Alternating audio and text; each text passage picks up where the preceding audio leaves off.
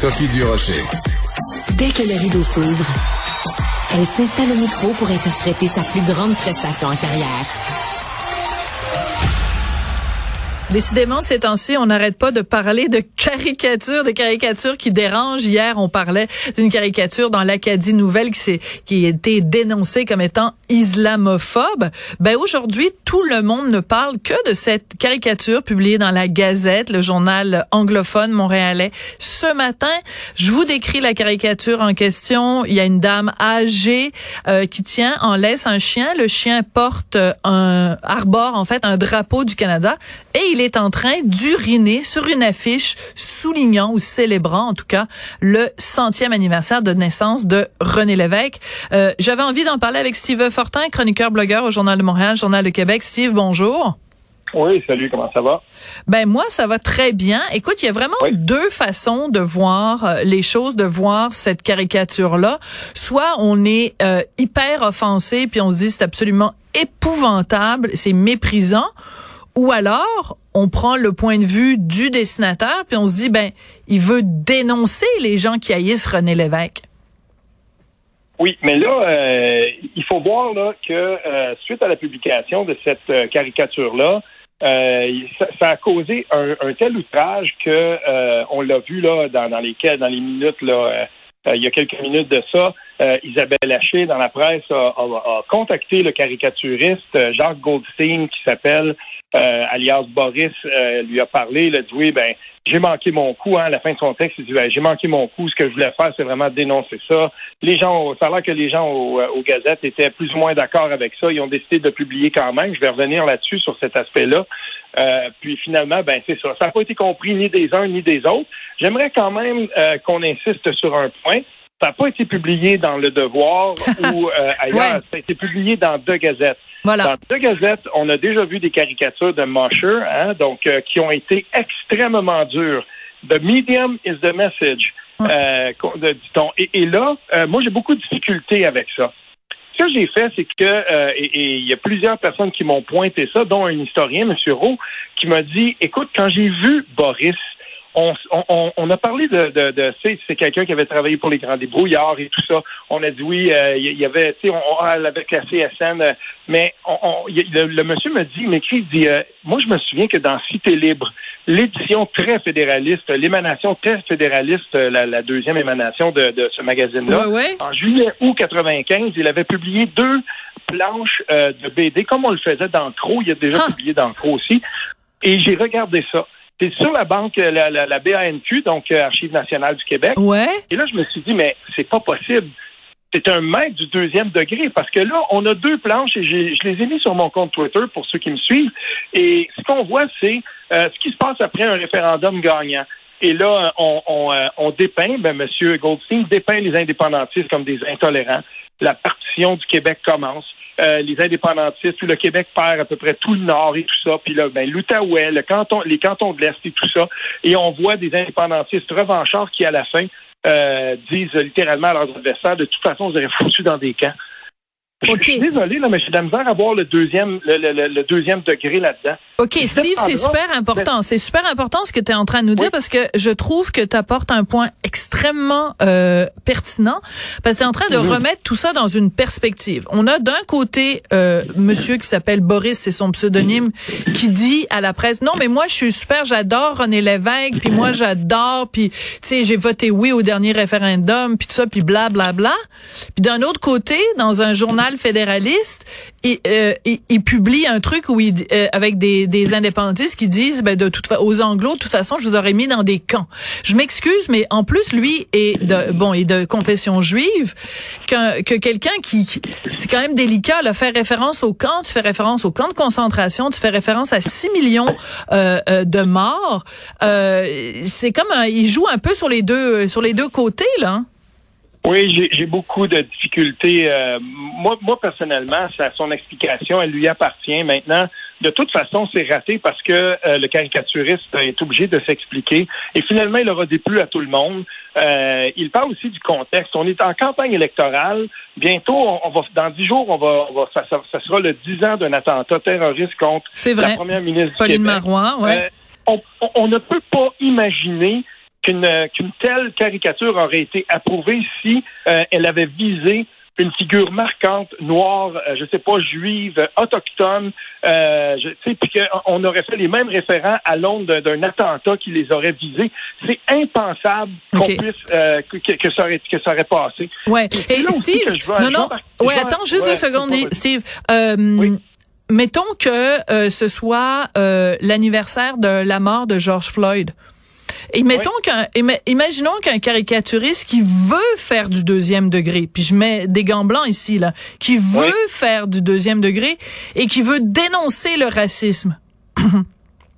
Est-ce que ça lui viendrait l'idée de mettre une image de quelqu'un qui, un chien qui fait pipi sur une photo de George Floyd? Ah, c'est, j'ai pensé la même chose. Puis c'est là que c'est là que ça commence. Moi, ça me dérange. Tout de suite, il y a des gens qui ont, qui ont essayé de trouver une manière d'atténuer. Peut-être qu'il y avait un, deuxième degré atténué, justifié. Mais moi, j'ai beaucoup de difficultés avec ça parce que je, me dis où, où ça a été publié. Mais revenons un peu en arrière, rétro-pédalons. Il y a quelqu'un au, au, euh, au, euh, pupitre à, Gassette qui a dit Bon, peut-être qu'ils ont eu de la difficulté avec ça, selon l'entrevue euh, d'Isabelle Haché avec le caricaturiste. Ça a l'air que ça a passé de justesse. Parfait. Moi, je vais attirer votre attention sur une autre caricature qui avait été publiée à un moment où euh, ça brassait pas mal entre le Canada anglais et le Québec. Et euh, c'est Théo Moudakis. Euh, c'est un excellent caricaturiste. Il a beaucoup publié dans le Toronto Star et il avait soumis au Toronto Star une caricature très simple, super facile à imaginer, la carte du Canada, puis autour, bien entendu, du bleu, là, il est dans l'eau. Et on a toutes les provinces, et là où il y a le Québec, c'est de l'eau, et ensuite on recommence de l'autre côté. Et en haut, c'était marqué, ben, vous savez quoi? C'est pas si pire que ça. Et ça, c'était la caricature. Il y avait le Québec complètement, puis il disait, ben voilà, le Canada, c'est le Québec. Finalement, c'est pas si pire que ça. Le Toronto Star l'a refusé. À l'époque, j'écrivais au Washington Post. Et euh, j'avais, j'avais contacté sur Twitter en privé, je, l'avais contacté, puis il m'avait répondu là, très succinctement, ben, c'est, pas grave. Et puis, euh, euh, tu sais, mais je me suis aperçu que ça n'avait pas rapport avec moi, mais un petit peu plus tard, il l'a publié sur son compte Twitter, puis il a dit tant pis, je la publie. Mais là, ce qui s'est passé, c'est qu'elle a eu probablement une beaucoup plus grosse résonance parce que il, a, il avait pointé le Toronto Star en disant, mais ils n'ont pas voulu la publier, ben la voici. Lui, il l'a trouvé assez bonne pour qu'elle soit dans l'univers public. Oui, mais tu sais quoi, tu sais quoi, Steve? Moi, j'ai pas de problème. À partir du moment où tu es Charlie, puis il faut expliquer aux gens ce que ça signifie être Charlie. Euh, c'est pas une référence à notre metteur en nom, notre réalisateur Charlie Marchand. Être Charlie, c'est être Charlie Hebdo. Qu'est-ce que ça veut dire être Charlie Hebdo? Vraiment, ce que ça signifie c'est que le 7 janvier 2015, il y a deux terroristes islamistes qui sont rentrés dans la salle de rédaction de Charlie Hebdo et qui ont tué 12 personnes parce qu'ils étaient fâchés des petits dessins de petits bonhommes. C'est ça. Donc, quand tu es Charlie, ça veut dire que c'est un principe pour toi et que tu refuses de vivre dans une société où des gens sont assassinés à cause des dessins qu'il publie. Ça veut pas dire qu'on n'a pas le droit de critiquer une caricature. Ça veut pas dire qu'on doit, on doit arrêter de dénoncer une caricature qu'on trouve offensante, dérangeante. C'est pas mhm. ça que ça veut dire. Donc, on a le droit d'être Charlie et de trouver quand même que la, la caricature de De Gazette est dégueulaise. À moins, à moins que, le, que finalement, au premier degré, De Gazette s'assume qu'on dise, ben voilà, je sais pas, moi, dans, parce que là, là, ce qui arrive, c'est qu'on on est, on est devant finalement un, genre de, rétractation presque du caricaturiste lui-même qui dit, ben, ça n'a pas été bien fait et tout ça. Euh, parce que moi, je, moi aussi, je, je ne dis pas que la, la caricature n'aurait pas dû être publiée. Mais en tout cas, au pupitre, il y a quelqu'un qui a dit, ben voilà, on la publie, puis, euh, puis on y va. Donc maintenant, il faut qu'on vive avec les conséquences de ça. C'est déjà arrivé dans tous les médias à un moment donné qu'un caricaturiste publie euh, quelque chose, puis ensuite, euh, tu as eu des, des, des tu y as pensé. Je veux dire, Y chez nous, j'ai déjà eu en, en, entrevue. Au Journal de Montréal. déjà parlé de ça. Oui. au Journal de Montréal. Puis, tu sais, ça, ça peut arriver. Il n'y a pas de problème avec ça. Mais dans ce cas-ci, euh, là maintenant, le, le, le, caricaturiste se justifie. Il entre publiquement dans le débat. Ben parfait. Nous avons le droit de débattre. Et je soumets dans ce débat-ci que ce n'est pas la première fois parlons de deuxième degré, qu'il va très loin dans le deuxième degré. Parce que, je veux dire, il faut pas brouiller les époques. Là, on est en 1995, c'est pas l'époque d'aujourd'hui. Il y a probablement pas la même crispation de rectitude politique, mais on parle quand même des camps. Et, dans ce cas-ci, on fait quand même référence à des indépendantistes qui réfèrent à des camps en parlant à des adversaires. Tu as raison. Steve, euh, oui, un dernier point, Steve, qui est qui est important selon moi. Tu l'as dit, le contexte aussi. À quel moment on publie ça À quelques jours donc de, de l'anniversaire de de de la de, de ce qui aurait pu être un bain de sang. Ça aurait pu être un bain de sang, le Métropolis. Donc, est-ce que c'est vraiment le moment de d'attiser ce genre de choses? En même temps, si t'es Charlie, tu dis bon ben oui, vous avez le droit parce que même au lendemain de l'attentat euh, à la mosquée, oui, on aurait pu quand même publier des caricatures. Tu comprends ce que je veux dire? C'est qu'à un moment donné, tu peux pas avoir un, un, principe à géométrie variable. Par contre, euh, est-ce que euh, est-ce que la Gazette euh, euh, se, se, rend compte à quel point ça peut être euh, blessant pour les Québécois? C'est vraiment c'est l'idole d'un peuple, René Lévesque. Donc c'est pas c'est pas innocent quand même de s'en prendre à René Lévesque de cette façon-là.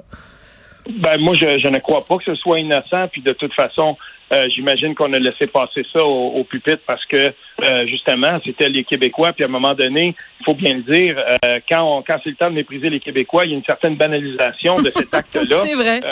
moi, je, ça fait longtemps que je le dis. Puis on parle de l'attentat. À chaque année, quand on arrive pas, quand, on s'approche de l'attentat du Métropolis, il y a plusieurs personnes qui repartagent un texte que j'avais écrit, cet attentat dont, dont on ne parle jamais.